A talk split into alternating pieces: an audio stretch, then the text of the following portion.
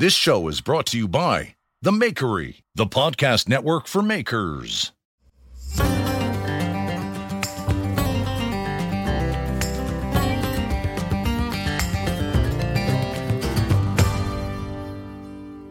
Hey guys, Jeremy here with Simple Life. Welcome to episode number 18 of the Simple Little Life podcast.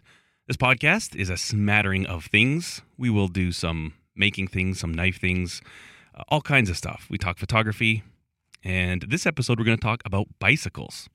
Before we get to that though, hopefully you guys have had a great weekend and uh, your work week is starting out well.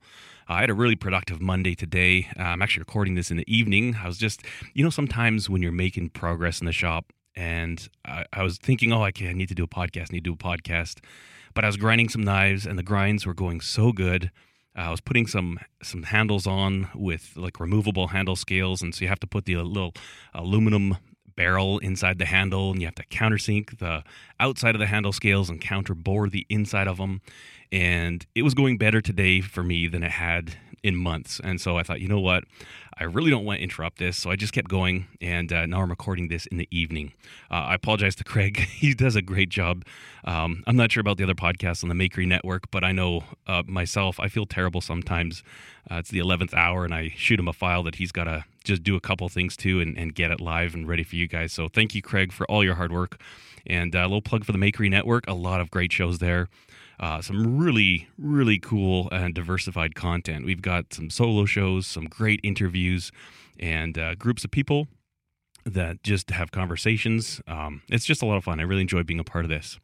So, the bicycle I recently acquired, uh, when did I pick that up? I think I picked it up on Friday. And I actually did a video about this on my Jeremy Gertz YouTube channel. But this is a bike that I have wanted for over 15 years. Now, I I love love bicycles. I, I think I like them more than knives. I, don't know. I, I, can't say that. Well, shh, you didn't hear that. But I really do like bicycles, and I have for a long time. I think my obviously, you know, as a child, I grew up riding bikes.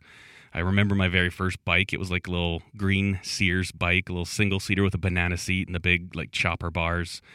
Um, you know, I've graduated from that. I remember when I got my first really good bike. It was a Kuwahara BMX bike, and um, it was a Cal Light edition. I remember when I was a kid riding that. I, I got it off my uncle, actually. It was his bike, and I worked and I, I bought it off him for $100. And I remember I'd ride around my neighborhood, and it was way too big for me. And I always got these comments on the bike, and they're like, too bad it doesn't fit him. and it was funny. It, it's just, you know, the first decent bike I had was too big for me. And I like bikes on the large size. I don't know if it had to do with my first experience with a really great bike that was too big for me. But the problem I have in in finding bicycles is that I mean I'm I'm not overly tall. I'm six foot two, but I like bikes on the big side. So typically, any company that makes a bike, I'm riding their extra large sized frame. And most people don't ride bikes like that, so finding used bicycles in that size is really difficult. This bike that I bought is called a Surly Steamroller and we're going to get into some of the details and what makes it unique. Uh, but Surly is a very interesting company. Uh, they're kind of the the company that first manufactured fat bikes. Uh, it started with the Surly Pugsley. And uh, if you don't know what a fat bike is, it's a bike with large tires. That's why they call it a fat bike. Typically, they're at least uh, they're 26 inch by 3.8 inches, and they go up to five. Sorry, 4.8 is the new standard, I think. Uh, but they make really neat bikes, and all of their bikes are chromoly steel and that's kind of counterintuitive to the bicycle industry. Uh, most bikes are manufactured either aluminum or carbon fiber, depending on you know the performance level of the bike you're getting. But Surly sticks to their steel. They use 4130 chromoly steel, and I love the ride of steel. If you've ever ridden, I used to have like a, a specialized Allez, which was a fairly decent performance road bike that was carbon fiber. Uh, the reason they go to carbon fiber is because it's got a smoother ride than aluminum. Aluminum obviously is a very rigid uh, material. It's not malleable, it doesn't flex. And so aluminum bike frames are very harsh. You know, if you're riding on asphalt that's a little bit rough, it buzzes. Uh, carbon fiber kind of absor- absorbs a lot of that vibration. And steel does the exact same thing. The one thing with steel over carbon fiber is that it is it's malleable, right? It can bend and twist and flex, and it can do that a lot better than carbon fiber because carbon fiber uh, it doesn't have a lot of give. Um, you know, when carbon fiber bikes were first starting to come out, you'd see all these pictures of like broken frames. If you had a little little tiny fracture, basically that bike was done. You know, could lead to some catastrophic failures while you're at speed. Uh, but steel frames are a lot more forgiving. And then the nice thing about steel is that you can fix them yourself. You could actually, you know, if you developed a crack, if you're riding really hard, you could actually take it to a shop or you could even weld it yourself if you're good at welding. And the ride quality of steel is, uh, there's something about it. And if, if you've ridden different bikes, and especially if you've compared, I mean, I've had aluminum frames, carbon fiber frames, and steel frames, and I just, uh, there's something about the steel that I really, really enjoy. So this bike that I picked up, it is uh, the Surly Steamroller, as I'd mentioned. And the unique thing with this bike is that it is designed uh, as a single speed. Uh, most people will set it up as a fixed gear bike. And what that means is that the rear hub on most bicycles, you can coast. They've got some type of a clutch mechanism in there, a free wheel or a free hub, and you can, you know, while you're moving, you can stop pedaling and you hear that little noise at the back. Well, fixed gear bike does not allow you to do that. If the bike is moving, the pedals are moving. Uh, one of the ways they do that is you have a special, they call it a track hub or a fixed gear hub. And essentially, you have the cog that threads on. But then once you put that cog on, there's actually a little step. And it's a slightly narrow diameter threading, but it's a left handed thread. So you have the right handed thread, you put your cog on, and then you put your lock nut on, your track lock ring, and that goes on left. And that way, it basically allows it so that that track cog can never loosen up. And typically, uh, I mean, that's kind of a safety feature thing. Uh, but what it allows you to do is to use your back wheel as a brake by means of just resisting the motion of the pedals. So when your cranks are turning, you kind of stand up, you lean forward, and you lock your legs, and you just lock up the back tire. And a lot of guys will ride these fixed gear bikes without any brakes. And I, I think I had my first fixed gear bike about 14 years ago, and I rode it for about five years without any brakes. Uh, one time I was working in Fresno, California, and I brought my bike down with me. We were like living in a fifth wheel down there. I was working at the airport, and the idea was that I'd have my bike, I could ride to work, and I could leave my truck for my wife. And I remember I was riding to work one day, and I don't know what happened. Oh, I was I was going really fast. I like to give her, and I was in good shape at the time. And I was coming up to these lights, and it was a fairly busy road that I was crossing, and just instantly the light changed and I'm like, "Are you kidding me? I didn't even I didn't have time to react or think." And so I tried locking up the brakes, and I'm skidding my back tires. I'm coming up to this intersection. Uh, is like you know two lanes each direction, plus the the road that we were crossing was two lanes in each direction. And as I'm approaching the intersection, I realize that I am not slowing down enough that's the one drawback with a fixed gear bike is obviously if you're skidding you're not you're not getting maximum traction right? You're not braking as efficiently as if you had brakes and you could feather the pressure and and lock your tires without actually locking up your tires. But i came up to this intersection and this bus started going. And I don't know if the bus didn't see me or if she just didn't care, but I realized that I was about to meet this bus. And so I made a very quick, I, I don't even know how I did it, a, a quick right hand turn uh, my front tire went down into the little metal gutter grate on the side of the road and actually ended up kind of bumping into the side of this bus, but I did it like a body check. So my shoulder hit into it. Uh, I was fine. Uh, the bus didn't even really slow down. Maybe he was trying to get me. Um, but I remember at that moment, I thought, oh my goodness, I don't know if I should be riding a brakeless fixie anymore. Uh, I continued to ride a brakeless fixie for another few years, and mostly I'd be riding it, you know, out on the country roads and stuff like that, where you, are not needing to brake all the time. There'd be the odd time when me and some friends would go downtown Calgary, and we'd pretend we were bike couriers, and we'd ride in and out of traffic, all without brakes.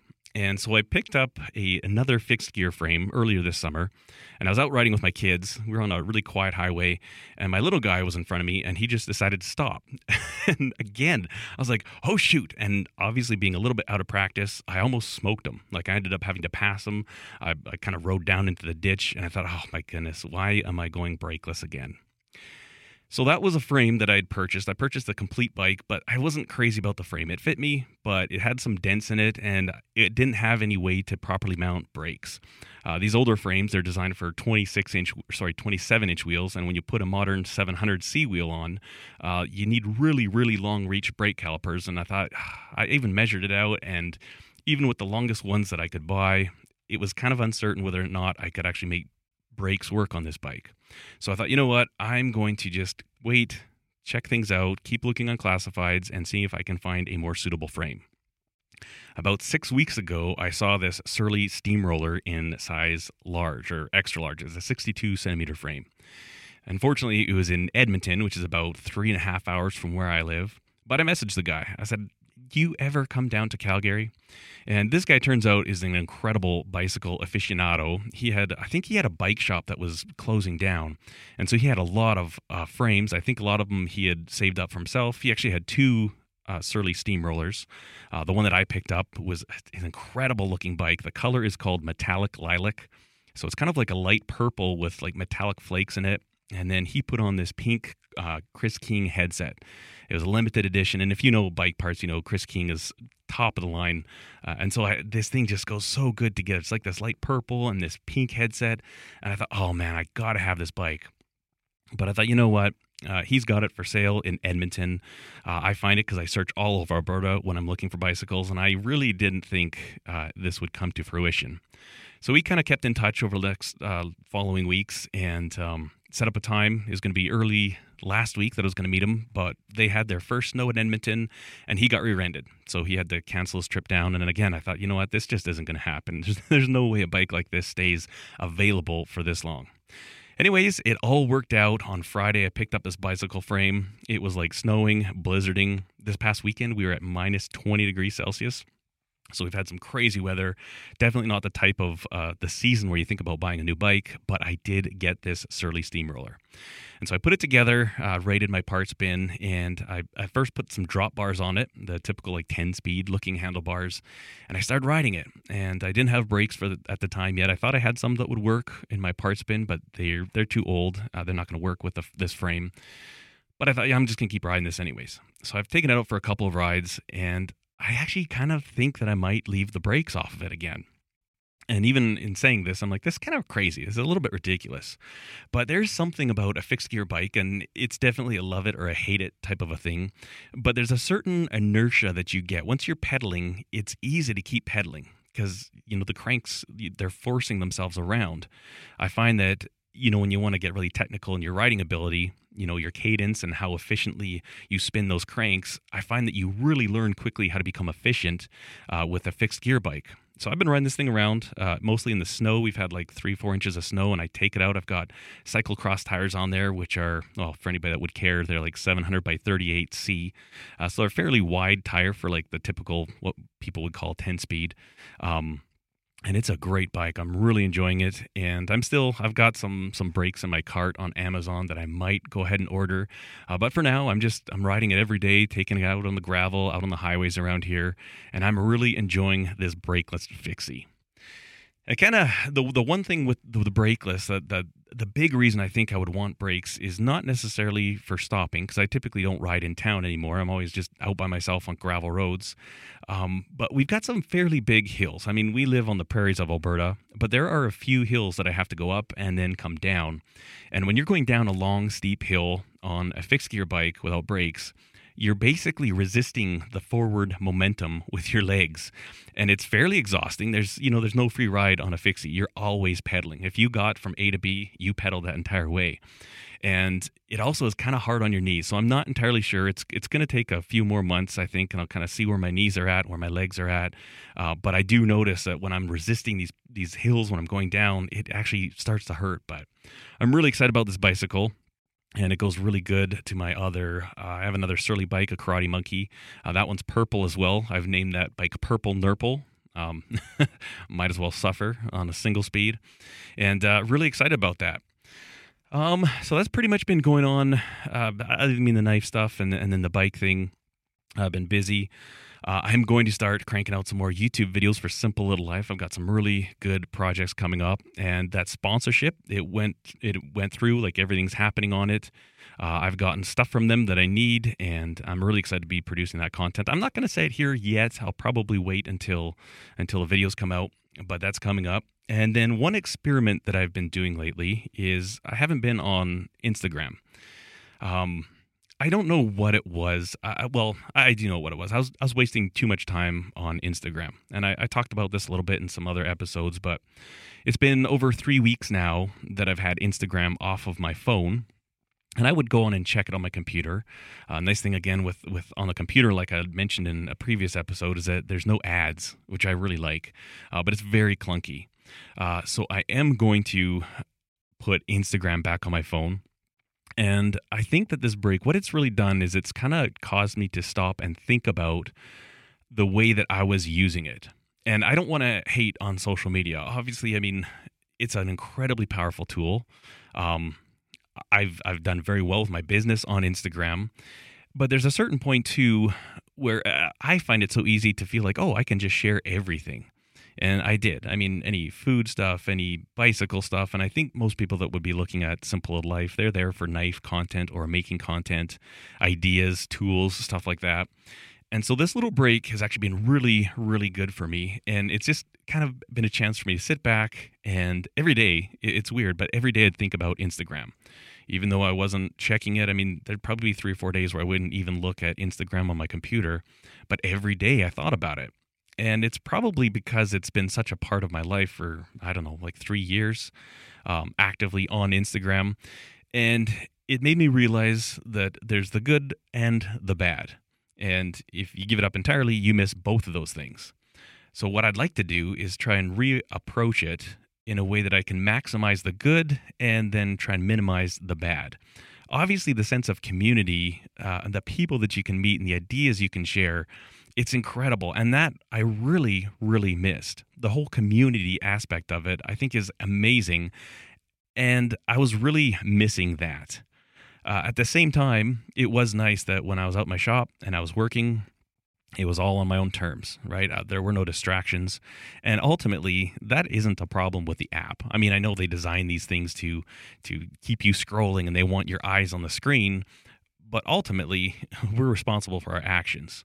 And I, I realized that, you know what, I just need to take a little bit more personal responsibility. The onus is on me to use it correctly and properly.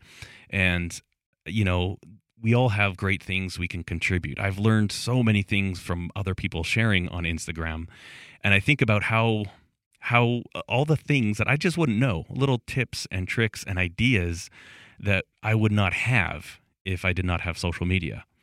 And so that's the part of it that I really want to focus on adding value, sharing things, even, you know, inspiration. You know, when I see people finish knives and they just show uh, the before and the after, it's it's so cool. Uh, one one uh, person, a fellow podcaster on this um, this platform, Jeff Fader, I really like. He does these things where he'll do a before, one of those little what do they call them? A boomerang where it's like just a couple flashing images. He'll do a before where he's got his handles all glued up and it's just covered in epoxy. And then he does an after where he's finished the handle out. Everything's sanded and looks clean. And I really like those stories. You know, it's just a little glimpse of inspiration because, you know, there's times in, in knife making. That's the one thing I noticed too. It's weird when you're making knives and you're not sharing them. Um, you don't want it to turn into a thing where you just bragging and being like, oh look at this but at the same time uh, it's it's a natural thing for us to be proud of what we've done and be like hey you want to share it with the world uh, not in a sense that's like oh look at me but rather hey look at this this is inspirational because uh, that's where I get inspiration from, and I'm sure you're the same way. You know, when you see somebody with a really, really cool handle design or an interesting blade, they finish something out really nicely. It's very inspiring, and it it makes me want to do better.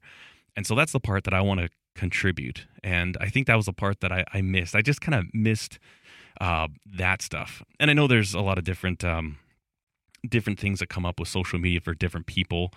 I think that the making community, I don't know if we necessarily get this some people have like self-esteem problems when they're on the internet or on social media. You know jealousy like oh look how beautiful this person is. I don't i don't know if that's really a huge problem for the making community. At least the people that i follow the people that i know i don't think that's the, the case. It's not the case for me.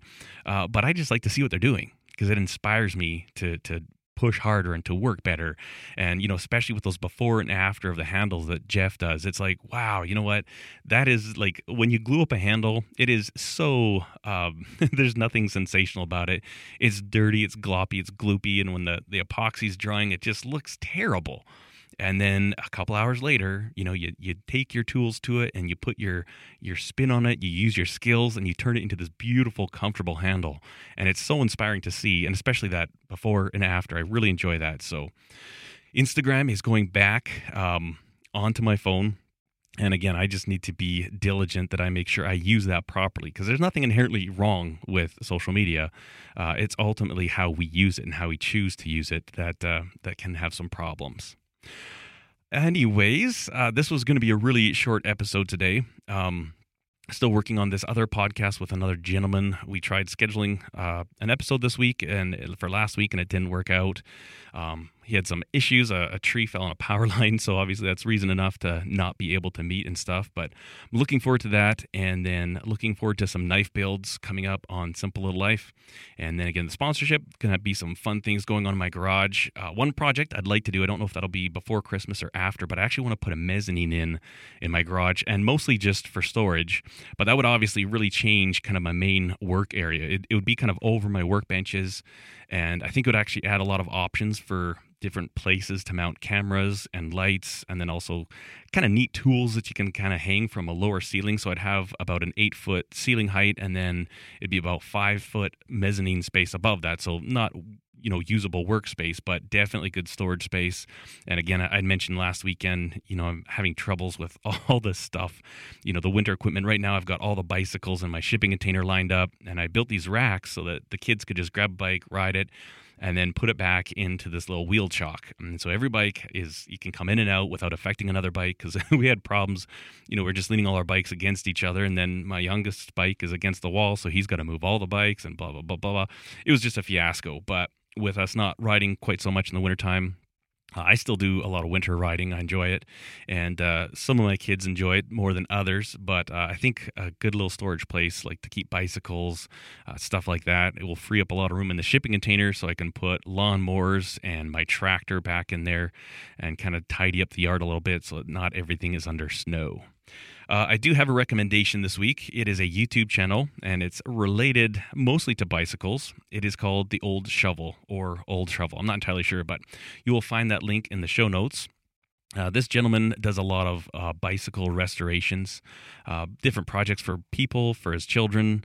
Uh, he also does um, cool things like axe restorations, canoe restorations, and I think he just rolled over 100,000 subscribers. Uh, but he's got a really interesting channel. He does, I wouldn't, maybe it's almost ASMR type stuff where I enjoy the videos where people are working. You can actually hear the tools and uh, especially like it's kind of difficult in knife making. I mean, nobody really wants to hear a grinder whizzing uh, or drill presses. Sometimes they don't sound that nice, but when you're using hand tools, ratchets and wrenches, and you know you're kind of prying on things and you hear the little metal tinging sounds, I really enjoy that stuff. It kind of satisfies that that mechanical part of, of the brain when you hear those sounds. But uh, that is a really interesting channel, The Old Shovel, and he does a lot of really nice voiceovers and uh, good good content there. You might want to check that out. Well, I want to thank you so much for listening, guys. I hope you have an excellent week. Hopefully, you are very productive and that. Um, this winter season, uh, it's going to be a good one. Um, obviously, there's more lockdowns and stuff happening. Um, second wave, it's already affecting things around here, and you know, kind of think we're out of the out of the woods, and then I don't know, might not be, but I think we can all just get through this together. Got to stay positive, encourage one another. And I encourage you guys go out there and make stuff, do your best work and share it with others. And when you see what other people are doing, be inspired by it. Let that move you to push yourself better. I think that's real beauty about this community that we have. Thanks for listening, guys. Be sure to check out the other shows on the Makery Network, and we will see you in the next episode. Cheers. If you like this show, take a look at our other shows made for makers just like you at www.makery.network.